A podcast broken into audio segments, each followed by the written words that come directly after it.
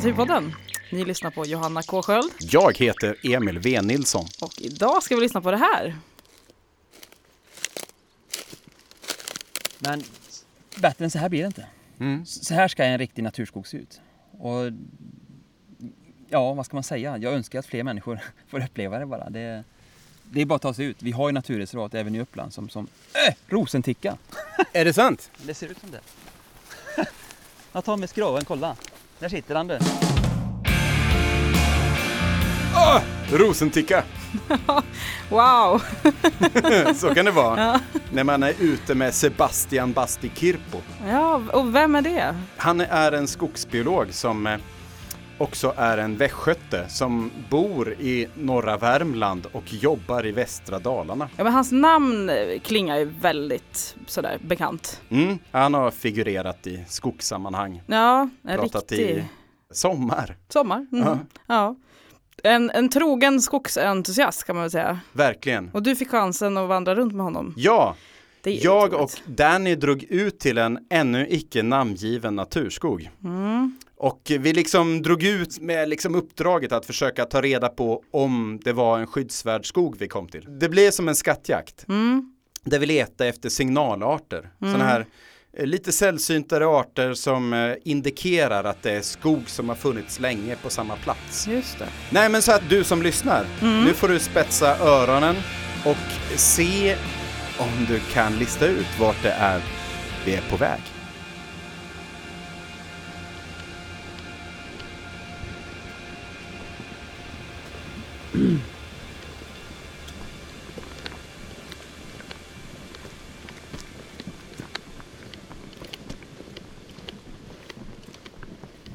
Vi går in en bit i skogen eller? För här vill jag inte vara, för det här är gamla åkermarker. Om vi bröttar in lite, här är ju en gammal gammalt dike eller åkerhugg va? Ja, troligen.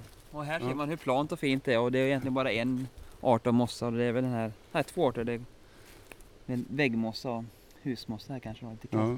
lite kammossa också men det, man ser ju att alla träden är ju lika gamla här. Och det, Vi är i alla fall på väg till en skog som vi inte ska namnge riktigt än. För jag tänkte att vi skulle liksom komma längre och längre in i den skogen och se vad vi kan hitta för något som eh, kanske blir mer och mer som det du menar är skog. ja, och det lär vi nog göra. Här står vi ju faktiskt i en skog där alla träden är lika gamla. Ja. Och det är ett av de första tecknen på att det här inte är skog. För det är väldigt sällan man går omkring i en riktig naturlig skog som är ensartad eller monokulturartad. Ja. Där alla träden är lika grova och en och samma art av träd. Eh, och de har samma ålder allihopa. Mm. Det händer väldigt sällan i naturen. Men vem är du då? Du som har så många åsikter om skog här. Ja, vem är jag? Det kan man fråga sig. Det, jag heter Sebastian Kirpo och eh, jag har väl varit engagerad i skogens mångfald kan man säga i de senaste 20 åren. Ja. Jag har jobbat åt olika myndigheter och skogsbolag och kommuner och eh, miljöorganisationer och eh, hållit på med just inventeringar av skogens biologiska mångfald. ja. Har du någon yrkestitel? Är du... Jag vet inte, man kan, kan kalla mig för någon sorts skogsbiolog. Det, Ja. det räcker så tror jag. Ja. Vad bra. Ja men ska vi gå ifrån den här åken då och se om vi Ja hittar något som är på riktigt? Ja verkligen. Ja, vi kör. Vad hette mossan här sa du? Som... Ja, det här är väl eh, det är husmossan nästan tror jag faktiskt. Ja visst, de växer i små våningar här och grejer. Så Ja, det är ju. Sveriges vanligaste mossa skulle jag tro att det här är.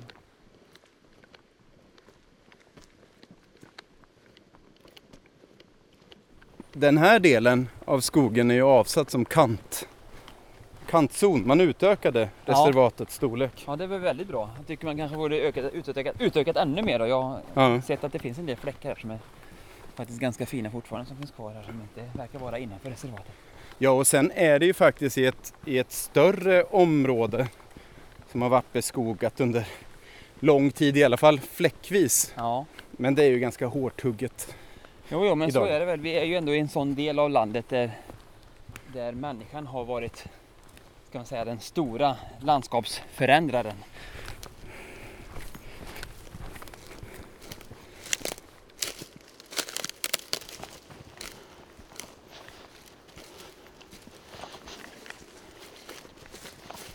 nu börjar det faktiskt likna någonting. Och nu har vi ju faktiskt börjat få då gamla träd och en stor stamdiameterspridning. Och vi börjar hitta då lavarter som är knutna till just gamla granar till exempel. Här har vi en sådan art.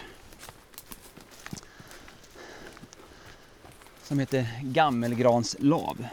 Just det, här står vi vid en, vid en gran som eh, kanske... Ja, den är närmare 50 centimeter alltså i, Ja. i brösthöjdsdiameter. Det är ju ganska grovt då. Och den här laven ligger väldigt eh, tätt mot barken så den ser ut lite som man har spilt mjöl. Precis, det är som en skorplav då som växer på barkflagorna då. Och här växer den faktiskt ganska högt upp, nästan, vad kan det vara, en 1,80-1,70 upp på, på stambasen här och eh, det är ett tydligt tecken på att den här laven mår bra här och att det är ett gamla träd då.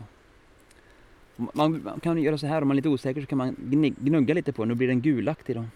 Ja. Och Sen har titta, den små, ser... små, små vita prickar Ja. på sig.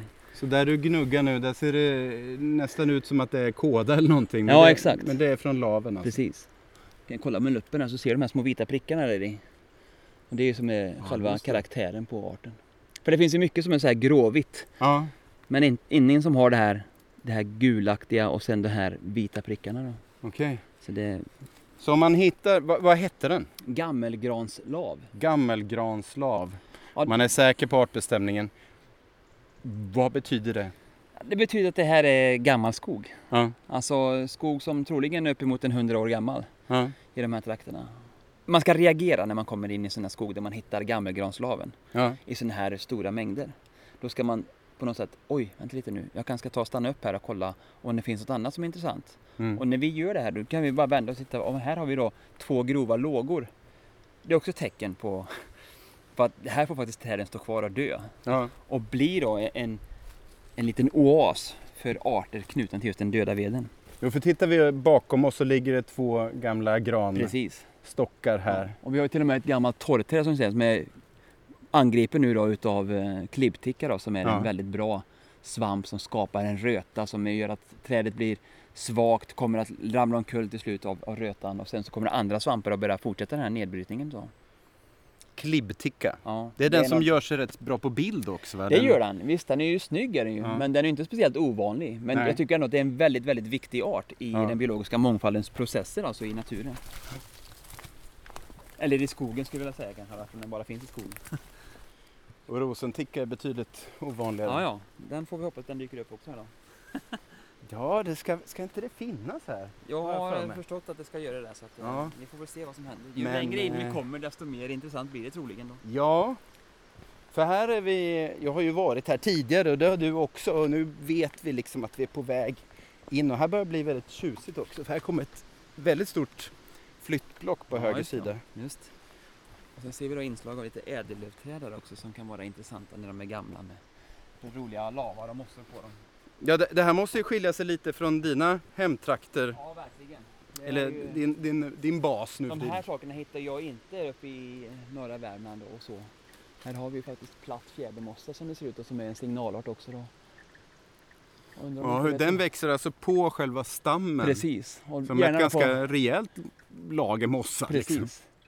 Ja, det här är något annat, men den här är den här platta fjädermossan då. Ja. Man ser ju hur den ser ut. Som en fjäder nästan. Va?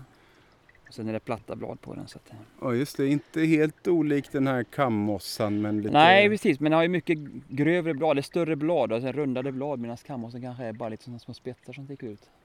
Och den växer då epifytiskt som man kallar det, på Jo, precis, stammen. Precis. Den tar väl all sin näring från det här regnvattnet som sköljer ner då på stammen. Här.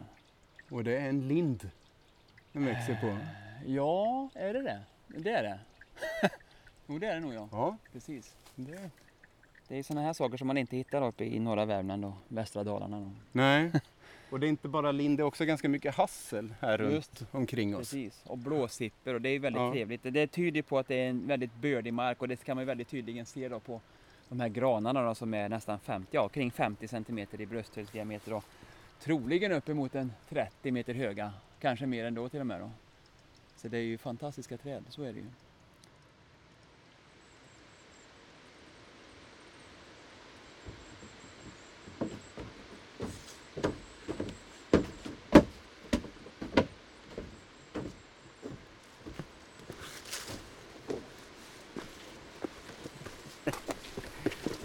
Vi eh, går på en stig här. Det är ganska mycket, det är blockterräng liksom. Typisk uppländsk terräng kan man säga. Det platta landskapet. Ska vi Här! gå och kolla på den här lunglaven här borta? Eller? Oj!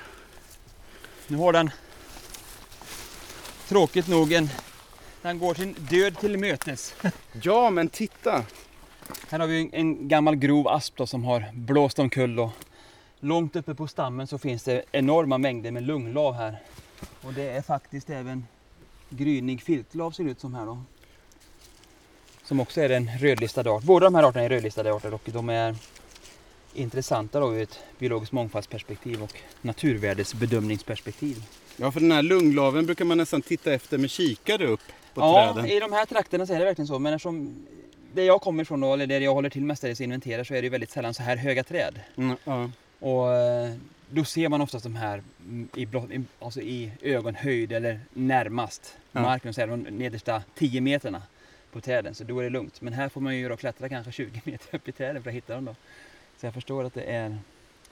Och det är väl så det fungerar också när man har en granskog då som håller på växer igen då, kring de här gamla asparna så måste ju de här ha lite ljus. Ja. Och eh, ljuset finns ju där uppe där grankronorna är som glesast. Så om du skulle beskriva här lunglaven hur den ser ut nu när vi har den så väldigt, för ovanlighetens skull, så nära oss. Ja, hur ska man säga? Nej, men det, det är som stora blad då, som är... eh, Som ser ut som nästan som de har stora blåsor på sig på undersidan då. Och sen när den är torr, och den här är faktiskt gammal, en fertil, så det finns faktiskt fruktkroppar på den här. Ja just det, bruna liksom små pannkakor. Ja, exakt. Men eh, när den är torr då så blir den så här grågrön dassig, ganska tråkig men jag brukar göra så att jag fuktar dem ute i fält, de har med lite vatten eller spottar på eller någonting och så kan man få den här fantastiskt illgröna färgen då, som är karaktäristisk för lunglaven. Alltså vi har väldigt eh, ljus, stark grön nyans och så går det mot någon slags eh, Ja, grågrön dassig tråkig Ja, färg bara. ja. Alltså. Det, och det är nog när den torkar ut. Då. Den På torkar. lite håll så påminner det lite om ihoptorkade eklöv liksom. Men ja, varenda, det. varenda del är ju ganska stor. Så Ja, eh, det är ju, den, den är ju liksom 20 centimeter sådär. Mm. Den här är ju, den här är väldigt välväxt alltså. Den Ja. här är, det, det är ju inte alltid man ser dem så här. Man kan faktiskt se dem så här bara också som små, små bladformationer då på stammen. Ja just det, så längre upp förmodar jag på trädet så, så Ja. börjar de etablera sig nya. Precis. Men de, de, nu har ju den här eh, aspen ramlat då, så då kanske man kanske inte blir så mycket mer än så här. Nej, den här kommer torka ut här. Ja. Det, så är det, för den här vill ju gärna ha då sol och säga, regn och fukt då.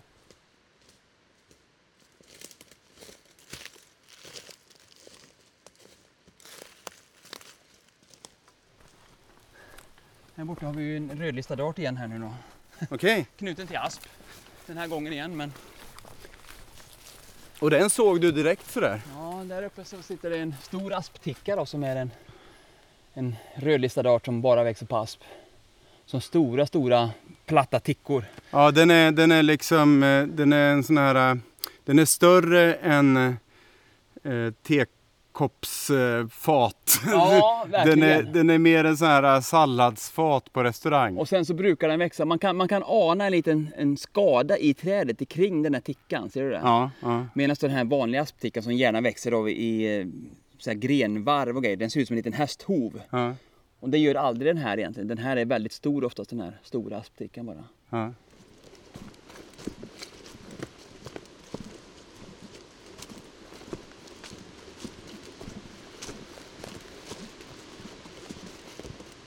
Om vi hade satt ögonbindel på dig, så som vi tänkte ett tag, och bara Ja tagit av den här. Hade du då kunnat liksom säga någonting om den här skogens skyddsvärde, om naturvärdet? Alltså det vi står just nu. Då är det bara att säga att det här är klockrent. Ja, Finare än så här blir det inte. ja, I det här stadiet. ja. Alltså se dig omkring här. Vi har fullt med död ved i alla nedbrytningsstadier. Vi har grova gamla aspar.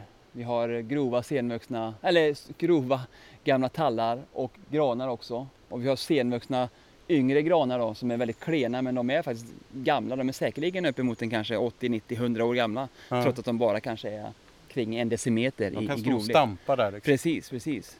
Så att här skulle vi egentligen faktiskt kunna göra en liten eh, odyssé av en, en grans livscykel.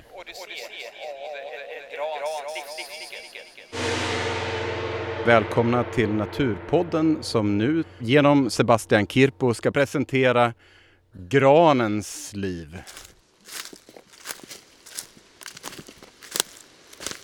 Så om vi går och tittar lite här, var, kan, var ska vi börja då? Ja, men vi kan ju börja med, med, med plantan här egentligen. Ja, det där var en liten rackare. Men den har ju givetvis några år, den är säkerligen 10 år gammal den här trots allt. Va? Men Ja. det tar ju väldigt lång tid då för, för små frön att, att gro och börja växa i den här, kom, ja, som säger, i, den slåss ju om näringen, den står ju här och stampar och, och inväntar på att, att artfränden här ska dö så att det kommer mer, mer ljus och mer näring från den här nedbrytningen av den andra döda veden då. Och sen när den kanske då har växt i ja, 25 år kanske, så ser den ut så här. Ja. Den kanske 25-30 år, kanske en meter hög. Ja. Eh, försöker då ha grenar ute med mycket barr och sen kan växa. Ju mer barr man har desto mer växer man som, som träd. Och sen fortsätter den givetvis att växa då. Och så kanske den ser ut sådär då, den kanske är 40 år gammal så kanske den är 4 meter hög eller någonting. Den här är då troligen kanske uppemot en 80, 90, kanske 100 år gammal den här och har faktiskt börjat få lite höjd och den kanske är en 15 meter hög eller någonting. Men man ser också att det börjar bli sån här skrovlig bark på den. Den har alltså stått och stampat under lång tid. Men det börjar bli skrovlig bark och vi hittar faktiskt här då den här gammelgranslaven då. ja, titta! Så det är kring 100 år skulle jag tro att den här granen egentligen är då. Ja, alltså i den här åldern kanske det börjar komma hänglavar i den som ni ser också då. Ja. Och det brukar ta kanske 60, 70, 80 år innan hänglavarna börjar frodas på träden i en skog. Ja. Och sen då kan vi ta den här gamlingen här då som verkar vara riktigt skrovlig bark och man kan nästan ana en vridning till och med i trädet då vilket det brukar synas på just gamla träd. Och de här kommer ju givetvis att till slut ramla omkull då och då kommer de ju se ut så här. Precis, då, då kan det vara så att, att vad heter det, till exempel då eh, ba, granbarkborren kommer och för den har ju troligen angripit de där två då Ja. och eh, skadar trädet så mycket så att det inte överlever. Och då har vi då en torrgran, alltså döendet påbörjas. Eh, eller så kanske de dör av hög ålder och orkar inte leva längre. Va? Så de torkar ut, stående som stående träd. Och när de står så en stund så beror det helt och hållet på hur, hur starkt rotsystem man har. Ja. Tills man börjar ramla omkull då. Och det kan ju ske på olika, i olika tidpunkter då. Men här har vi en gran som har ramlat omkull till slut då faktiskt har blivit eh, påverkad av klibbtickan där borta som vi ser då. Ni kan gå fram till stubben. Och då orkar ju inte då stammen hålla kvar längre den här enorma tyngden som ändå trädet är. Och då skapas den här högstubben och lågan tack vare klipptickan. Eh, och när den sedan har legat ännu längre då så börjar då markmossorna växa på det här döda trädet Då. ännu mer utav grenarna och kvistarna är borta då. Och sen fortsätter den här nedbrytningsprocessen hela tiden här är ju nedbryt, Alltså finns det inga grenar kvar. Markmossorna dominerar fullständigt va. Och eh, man ser själva lågan fortfarande. Men det är väldigt mjukt. Ta kniven här så kör jag den rätt igenom. Det, alltså, Ja. det, det här är nästan humusämne nu då. Ja. Och då bildas ju då näring i marken då till nästa generation av små granar som kommer då. Ja. Så då har vi då en livscykeln som är egentligen grunden för att skogen ska kunna vara ett ekosystem. Att Ja. träden får gro på plats, de får leva på plats och de får dö på plats. Och de får förmultna på plats och bli näring till nästa generation.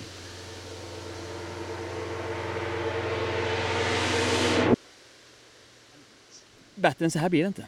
Mm. Så här ska en riktig naturskog se ut. Och ja, vad ska man säga? Jag önskar att fler människor får uppleva det bara. Det, det är bara att ta sig ut. Vi har ju naturreservat även i Uppland som, som äh, rosenticka. Är det sant? Det ser ut som det. Jag tar med skraven, kolla. Där sitter han du. Du som har letat efter den. Jag har sett det här på kurs förut men inte... Kolla här. Vilken fantastisk Ja, färg alltså. Otroligt vacker alltså. Ja, så att den är ju mörk så att när man tittar ovanifrån så är det nästan så att man inte ser den. Här, Nej, här precis, sticker det ut lite mer. Den här är ganska färsk skulle jag tro. Ja, men sen har den den där rosa färgen under. Är det någon annan art som har den Nej, färgen? nej det är det inte. Som Så att om man ser en eh, liten ticka på en gran, den ska inte vara för gammal, ut- granlågan, Nej, det ska gärna vara barken kvar på den Ja. faktiskt. som är rosa under, då är det rosenticka. Ja, visst. Fasen var roligt alltså. Och det Tillsammans med klipptickan här till och med. då. klibbticka där borta i basen. Är det en nordlig art, rosenticka? Vad ska vi säga att det kanske är en, en, alltså en barrskogsart. Ja. Men ja, det är en skönhet, verkligen en skönhet. Och, för det, och den, här, den här arten är en sån här klassiker från den här boken Signalarter också. Just. Den- Verkligen. Alltså bland, man säger att lunglav är en sån här art som alla människor som jobbar med skog på något sätt kan. Ja, Så är rosenticka lite samma sak för tickorna då. ja. Om man är i barrskogsmiljö då. Det är lite värre i ekskogsmiljö för det hittar man inte. det. och här sitter den andra rödlistade art förresten. Den här. Det ullticka också. Hörru, ska vi fortsätta uppåt här? Då kommer vi mm, gå upp eh, mot lite andra marker. Så Ja, ändra lite, lite mer tallskog det har Ja. Precis.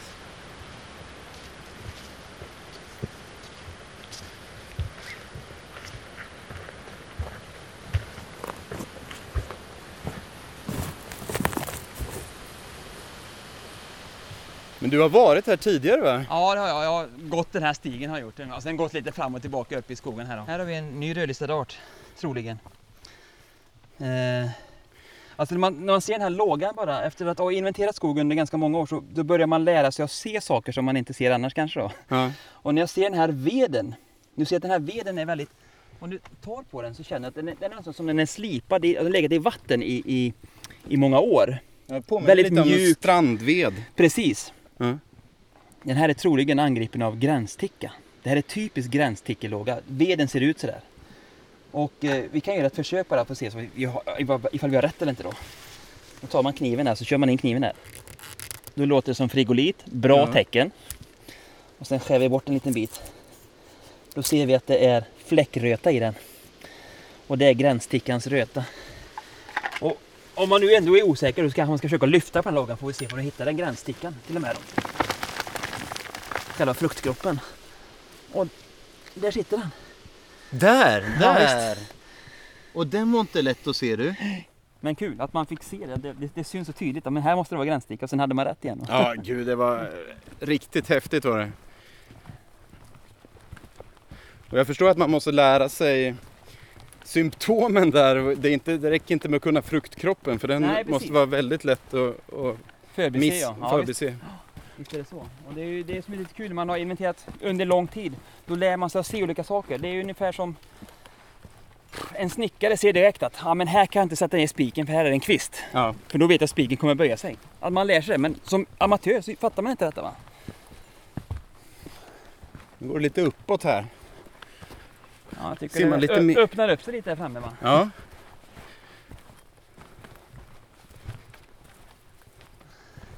Marken med massa blåbärsris blir plötsligt eh, mossigt och lavrikt istället. Och mindre blåbärsris. Undrar om folk vet vart vi är än? ja, en del vet nog. Nu kommer vi upp på hällmark. Ja. Och helt plötsligt börjar de här fantastiska gammeltallarna omgärda oss istället med sin skrovliga tjocka pansarbark och krumma hängande grenar och platta trädkronor. Det är ju Tallen är ändå kanske mitt favoritträd trots allt. Ja, vi har en som är lite sådär baobab-lik här Ja, precis. framför oss. precis. Och sen ja, den här silverfuran eller vad man ska kalla det då, de här torrträden då, som har stått döda kanske i 50-100 år och barken har ramlat av och de kommer stå där troligen ett par hundra år till. Och här eh, ser man ju något som man tänker ofta på. Den är ju lite vriden. Ja, Hur Det- kommer det sig? det är så träd växer. Ja. De vrider sig sakta men säkert under livsloppet. Men det ser man ju inte på alla träd. Nej, men jag skulle tro att, att ju äldre träden blir desto mer av den här vridningen ser man då. Ja. Eh, när jag guidar folk eh, så brukar jag prata om de här silverfurorna, de här vridna träden och tänker att de, de eller gamla träd överlag, för man kan faktiskt se den här vridningen till och med levande gamla träd då. Ja. Man brukar kalla dem för mormortallar då. Och de, det påminner lite om min farmor då som har en, en gammal kvinna som kom som flykting till Sverige en gång i tiden och faktiskt har jobbat hela sitt liv med, med att vara månskensbonde. Hon har bakat och knådat degar, haft här enorma underarmar och nu när hon håller på att tyna bort dem som, som gammal människa och musklerna försvinner från armarna så när hon lyfter upp och tar i telefon till exempel ska, så ser hon när hon vrider armen så, så hänger det här skinnet och vrider sig precis som en gammal tall gör. Va? det är väldigt, väldigt vackert. Och det tyder på något sätt på en väldigt lång kontinuitet, alltså den här åldern. Åldern i, i naturen, är ju, eller tiden, är ju otroligt viktig. Gamla träd i all ära, men de döda träden är ju på något sätt ännu häftigare, ska man säga. Det, de, är, de är magiska. Och det är, det är lite ett annat tidsperspektiv. än Man, i- är van vid dagens samhälle där Ja, verkligen. saker och ting eh, går väldigt fort och en, Precis. en ma- mandatperiod kan kännas lång. Ja, ja, vi pratar ju om granen här nere som kanske 200-300 års livscykel då, från planta till att bli planta igen då genom att den varit ett dött, eller vuxet träd, gammalt träd, dött stående träd, dött liggande träd som förmultnar. För tallen så får du lägga på i de här trakterna kanske ett par hundra år till då, uppemot 500 år då, som Ja. livscykel. Då kommer du upp till norra Värmland och västra Dalarna, norra Dalarna så kanske man får lägga på ett par, tre, 400 år till, kanske uppemot en 800 till 1000 år i den här livscykeln. Då börjar vi snacka vikingatid. Ja, exakt. Så det, det är ju en otrolig en, en tidsanda som man inte riktigt förstår som människa. Nej. Alltså vi har de här kvartalsperioderna då. Tre månader så ska börsen ha gått upp va. Ja. Och som du sa då, vi har våra mandatperioder då. Vi har våra perioder som människor, att vi ska bli 15 år och bli byxmyndiga, få köra moped, ska bli 18 år och få skaffa körkort och 20 år. Jag menar, skulle vi tänka livscykler för träd i mänskligt perspektiv, som vi faktiskt gör idag när vi hugger ner träd som är 60, 70, 80, 90, 100 år gamla Ja. ja, då tar vi bort då enormt mycket. Alltså den, den största mängden av trädens liv tar vi bort. Så att det, nej, det, man måste verkligen få uppleva en naturskog och verkligen se den här trädens livscykel. Eh, från den här plantan till det gamla trädet till det döda trädet som förmultnar. Och när man ser det och förstår de här tidsrymderna så då... Ja, man, eh, man häpnar inte utan man får en viss respekt tror jag. Ja. Människor blir väldigt sådär berörda när man berättar om det.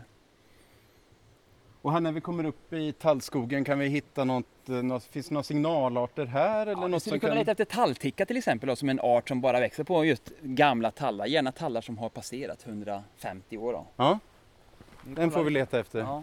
Och den, eh, det är den enda tickan som lever på levande tallar eller? ja, det kan man säga. Ja.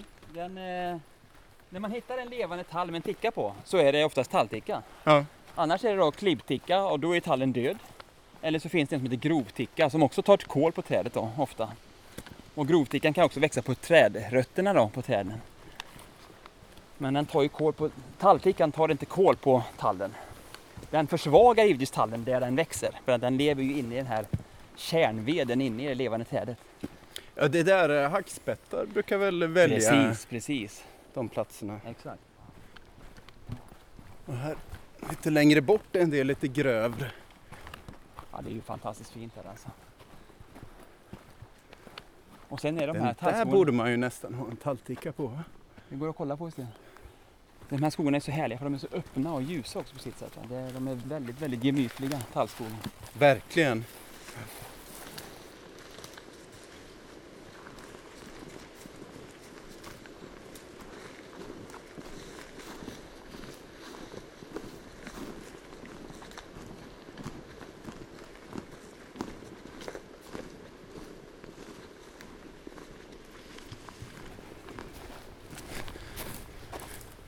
Spanar vi efter tallticka här.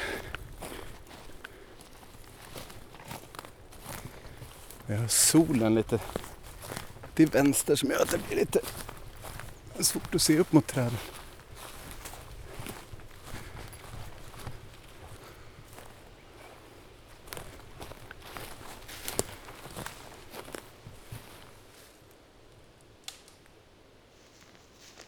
Här är den! Har du hittat? Ja.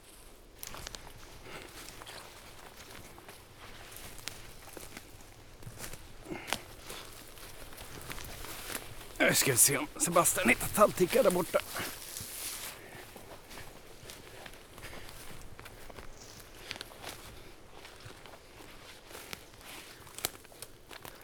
Nu ska vi se då. Här har vi en tall med sköld, sköldpaddsbark i alla fall. Ja. Sitter en stor ticka där uppe. Det snea där ser du.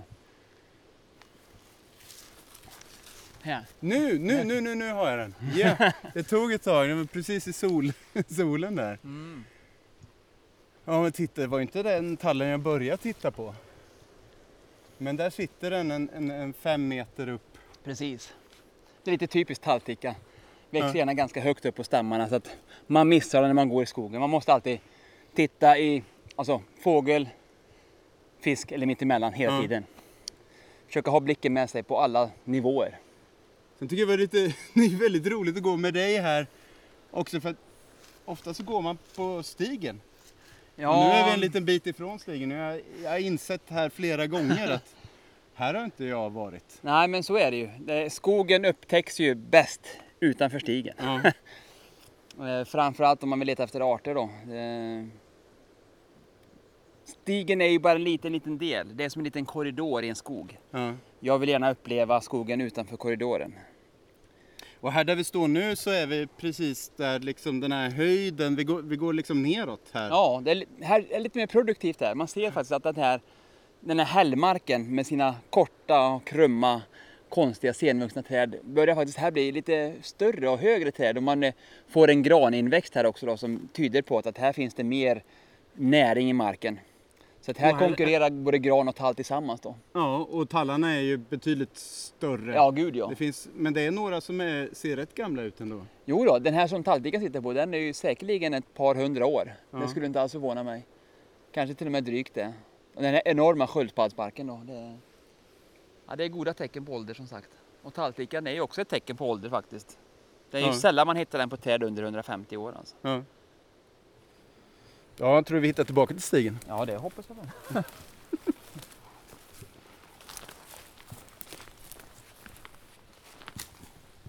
När jag går här med ungarna, Mm. då tar det en timme. Gå runt här. Om jag Ja. går här med dig så tar det längre tid. Alltså det är ju oerhört roligt att gå med någon sån som dig. Som hittar så mycket. Ja, men det är ju det som är det fina med naturskogen då, att det finns så mycket att titta på. Och man hittar ju alltid grejer. Här har vi den här platta fjädermossen igen. Alltså, växer som en, en härlig matta här på, på trädet. Den gamla aspen här. Just här. Kolla här, det är, ju, Ja. det är, som en, det är som en madrass mer eller mindre över trädet här. Otroligt fint. De växer ut och böjer ut sig liksom Ja. i, i, i våningar. Ja exakt. Det riktigt läckert alltså. Ja, men det är det som är roliga med, med naturskogen, att du hittar så mycket olika saker. Det, det är ju väldigt svårt att hitta sådana här saker då, då i de här planterade skogarna. För där har aldrig naturen fått en, en möjlighet att få vara sig själv. Och det är väl lite som med oss människor egentligen, att då får vi vara oss själva och får, får stöd för att vara den vi är, så kommer vi bli väldigt duktiga på de saker som vi verkligen, verkligen tycker om. Ja. Och så är det med naturskogen också. Får naturskogen bara vara, då kommer den vara väldigt duktig på just mångfald. Och det, det, det är lite som att det nästan är svårt att förstå, att liksom intuitivt greppa hur, hur liksom en sak, i det här fallet mycket av det vi har tittat på handlar ju om gamla träd eller lågor, Precis, död ved. död ved. Eh, Hur det ena leder till det andra liksom. Ja, men det är ju bara för att vi tänker att vi ska ha av veden i ett skick så att inte den ruttnar ifrån oss. Det är ungefär som att vi äter upp smöret innan det börjar mögla. Ja, Ja, det, så tänker vi också om träden också. Vi kan ju inte låta träden stå här och mögla för vi kan använda dem. ja. Men vi måste också tänka att träden är inte bara till för oss. De är till för mycket, mycket annat. Skogen är inte bara träd som man sa i fältbiologerna. Nej, men så är det ju.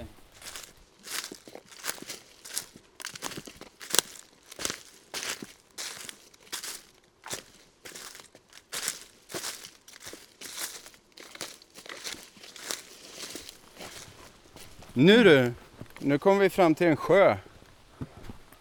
Ja, jädrar. Vi har gått liksom nerför Nerför ett tag. Inte, det inte så himla för sjö mycket. då? Jag vet inte vad den heter ens. Ja, du får kolla. Du får läsa på skylten. Ja, just det, ja. Trevligt. Ja, då är vi här nu alltså. Ja. Ja, Så vi har kommit fram till Fibersjön. Så vilken skog är det vi traskar i? ja vi traskar omkring då i kanske det som är det absolut finaste ur ett barrskogsperspektiv i Uppland då. Fibe urskog. Och rosentickan är väl ett bra tecken på det då. Ja, det var grymt mycket rosenticka. Ja. Alltså, till, det är till och med så att jag skulle upptäckt dem utan dig. Vågar jag mig nästan eh, påstå. Jag skulle vilja lära mig så att, så att, jag, så att jag liksom inte tänker på det utan bara ser dem. Liksom. Ja, jag förstår. Ja, Ja. men det, det är så det blir med tiden. Ju Ja. mer man är ute, ju mer man inventerar och ju mer man tittar på de här arterna. Desto mer, alltså jag brukar tänka så här när jag är ute och inventerar så går jag fram till en skog och sen ser jag direkt, okej det här är en granskog. Då brukar jag radda upp så en, en säga, som, ett, som ett kartotek av arter som hör Ja. gran naturskogen till. De sitter i ryggmärgen. Det blir nästan som man tänker sig Matrix, man har sådana här glas. Ja. Man ser att det, de här arterna finns här. Ja. Eller ska finnas här. Och så Ja. börjar de leta. När vi hade kontakt här inför det här, snacka lite om vart vi skulle åka någonstans med dig. Ja. Då sa du Fiby urskog, då var det där du ville åka till. ja. Hur, hur, hur känner du till den här skogen? Nej men, ja, jag är inte, inte all, men de flesta människorna som, som, som håller på med naturskogsmiljöer eller är intresserade av naturskogsmiljöer känner till de här toppobjekten eller de här absolut finaste objekten vi har i landet. Ja. Muddus nationalpark, Fiby urskog, Norra Kvills nationalpark. Alltså du, det du menar att Fiby urskog ligger där uppe? ja absolut. Nu håller Sebastian på att byta om till sin Stålmannen direkt här. Precis. Ja. Det stod en telefonkiosk bredvid här. Ja.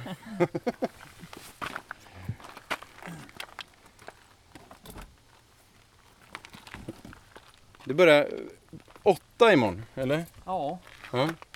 Jag ska vara på jobbet. ja. Och städa och, och förbereda och öppna naturen. ja. Är det kul då? Ja, fy fan. Ja. Vad är det du... eh, Nej, Jag jobbar på Naturen Fulufjället som Ja, guide och naturrumsvärdar. då. Det, ful. Men inte det som har det där skitgamla trädet? ja. Och Gamla sen Kittel, Sveriges högsta vattenfall. Ja, Och i ett fjäll utan renbete. Ja, precis. Mm. Ett av de få orörda fjällen kan man säga, Mm. fjällhedarna. Då. Det tänkte jag på när jag var i Femundsmarka här. Ja. Att det var väldigt hårdbetat där. ja. Det var nästan inget... Det är som i Grövelsjön eller Idre också. Det är Ja. likadant där. Det är tunna, tunna täcken bara. Ja. Här uppe och så är det så här tjocka. ja. Men så tycker jag inte det är när man kommer längre norrut. Att det är så. Nej, nej, men nej, det kanske Hård. inte är, men ja, det, alltså det finns inget som ser ut som Furufjället. Eller Nej. Dre- Drevfjällen. Ja. Det är naturligtvis också väldigt, väldigt häftiga mattor alltså. Ja. Det kan man ha mattor med bara den här fjälltagelar, alltså den här garnlaven som växer Ja. på marken. Ja.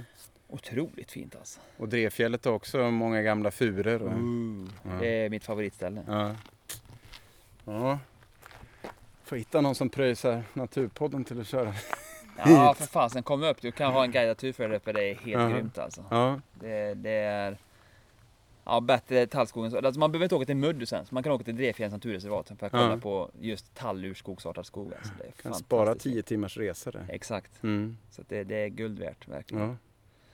Och det har varit väldigt roligt att gå här med dig. Ja, I. Fiby urskog. Ja, Hur många tror du som listade ut att det var Fiby innan vi sa att det var Jag Fiby? vet inte, det är svårt att säga. Alltså, det jag- kom, jag- den jag här hemligheten inte- kommer ju inte gå att hålla hemlig heller. Det kommer ju Nej, spridas långväga. Ja, men jag, alltså, jag vet inte hur mycket folk som har varit här som lyssnar på podden kanske. Men Nej, lite hintar får de ju faktiskt i början. Ja. Så att, eh, några stycken känner jag nog. ja, Som, ehm, när vi säger eh, Upplands fina naturskog så, mm. så då borde de nästan kanske säga att Fiby kanske är den utav delarna. Då. Ja, kör försiktigt. Ja, ha det gott då. Ja, och jättetack. Det är lugnt. Mm. Eh, Lycka till med upphängningar och tavlor och grejer. Ja, det ska bli snyggt. Jag lovar. Ha det fint. Ja, det. Tack samma. Ja,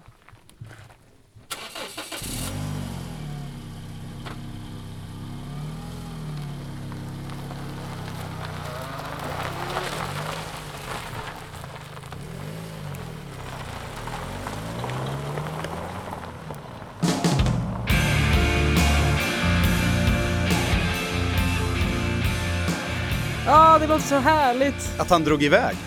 Ja. jag tyckte det var lite sorgligt när han drog alltså. Jag skulle vilja haft honom i bakfickan. Ja, just det. Jag Ja. lyckas inte lära mig. Jag är 42 år nu Mm. och när jag lär mig en ny art Mm. som eh, flera utav mossarterna som vi hittar med Sebastian Kirpo ute i Fiby urskog. Ja, just det. Alltså de, jag kommer ju inte ihåg dem nu. Nej, men... Vedtrappsmossa till exempel var en sån så som vi klippte namn. bort ifrån Ja. reportaget. Nej, men de här arterna som ni hittar, det, anledningen till att de är signalarter är att de är unika för sin plats. Alltså signalarterna är ju någonting som man tog fram, jag tror att det var Skogsstyrelsen bland annat som, var, Mm. som tog fram det här tillsammans med, med eh, artexperter. Mm, Det är ju för att visa på en lång skoglig kontinuitet. just det. Eh, Så därför är det ju mycket tickor och lavar och mossor. Ja, de kräver sin tid. Och de Mm. kräver ju den här slutna skogen också. Mm. Mm. Så att det är ju viktigt att folk kan det här för att det är ett sätt att bevara väldigt många arter. Mm. Ja, men ja, Så är det och, och, och sen är det ungefär hälften av den biologiska mångfalden i Sverige är knuten till skog. Och jag höll precis på att glömma. Mm. Sebastian Kirpo kommer till Biotopia den 26 oktober. Ja. Okej. eh, klockan sju på kvällen. För då blir det en samtalskväll om naturskogen. Då kommer vi ha en panel Mm. med kunniga personer, bland annat Kirpo, Mm. eh, men också Ellen Salomonsson från Skogsstyrelsen Mm. och eh, Sara Holmgren från SLU som jobbar med skogens värden. Okej. Hon forskar på det, Ah. liksom, hur man ser på skogen. Eh, så då kan man komma till Biotopia och så kan man få prata med de här Mm. experterna. Gud, det låter ju väldigt bra. Hörru Johanna, Mm. nu är det höst. Är, Är det, verkligen slut? Det? Är det slut nu liksom? Är det slut med naturen? Det är nu det börjar tycker jag. Är det så? Men, sen finns det ju många grejer man kan göra om man känner att man inte liksom har någon jättebra koll sådär och vet vad man vill en dag till exempel. Så har ju vi det här utflyktsprogrammet. Jajamän. Ja, och det kan ni lätt komma åt. www.biotopia.nu Mm. Till exempel så har vi en grej här första september. Eh, för er som gillar att paddla så kan man hänga på och paddla i Skutskär. Och sen har vi Fjällnoradagen den 3 september också. Det är ju trevligt. Lite familjevänligt sådär. Ja. Det är en del svamp tror jag Biotopia kommer dit och Mm. kommer handla om eh, svampfärgning. Sen har vi den 4 september så är det friluftstriathlon på Eda lägergård. Och sen har vi öppet hus på Risön den 4 september också. Det är florarna. Och sen finns det en kurs i krishantering. Varför tittar du på mig och skrattar? Ja, Kris kan jag, men hantering. vi tar den här istället. 8 september, trankväll. I Gällstaviken eller? Det står att det är Hjälstaviken ja. Ja, Med Pekka Westin som guide. ja. Han Mm. kan allt om eh, Gällstaviken och det kan vara flera tusen tranor där då. Det rekommenderar jag verkligen. Ja. Mm. ja, men det finns mycket här i utflyktsprogrammet så in och kolla där.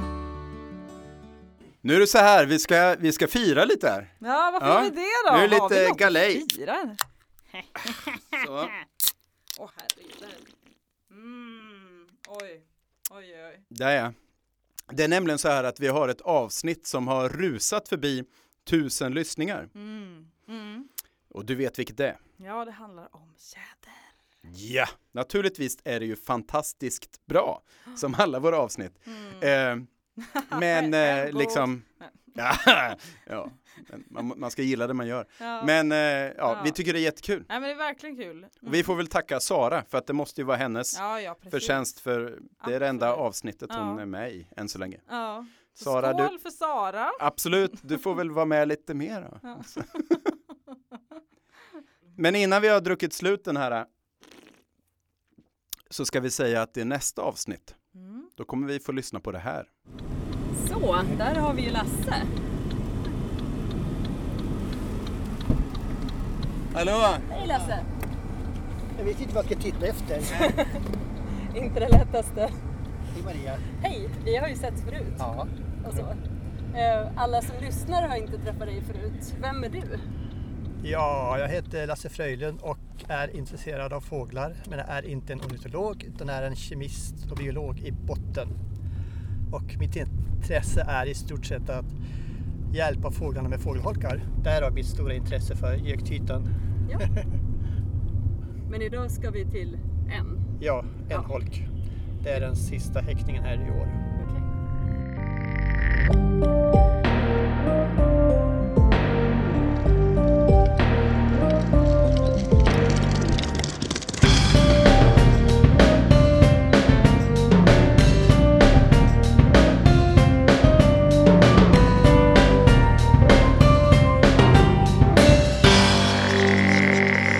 Naturpodden vill naturligtvis tacka Sebastian Kirpo. Det, är, det var så jäkla gött att vara ute i skogen med dig och eh, ditt engagemang smittar verkligen av sig. Eh, jag har suttit och läst eh, signalartsboken varje frukost sedan dess. Jag bara pluggar och pluggar och pluggar.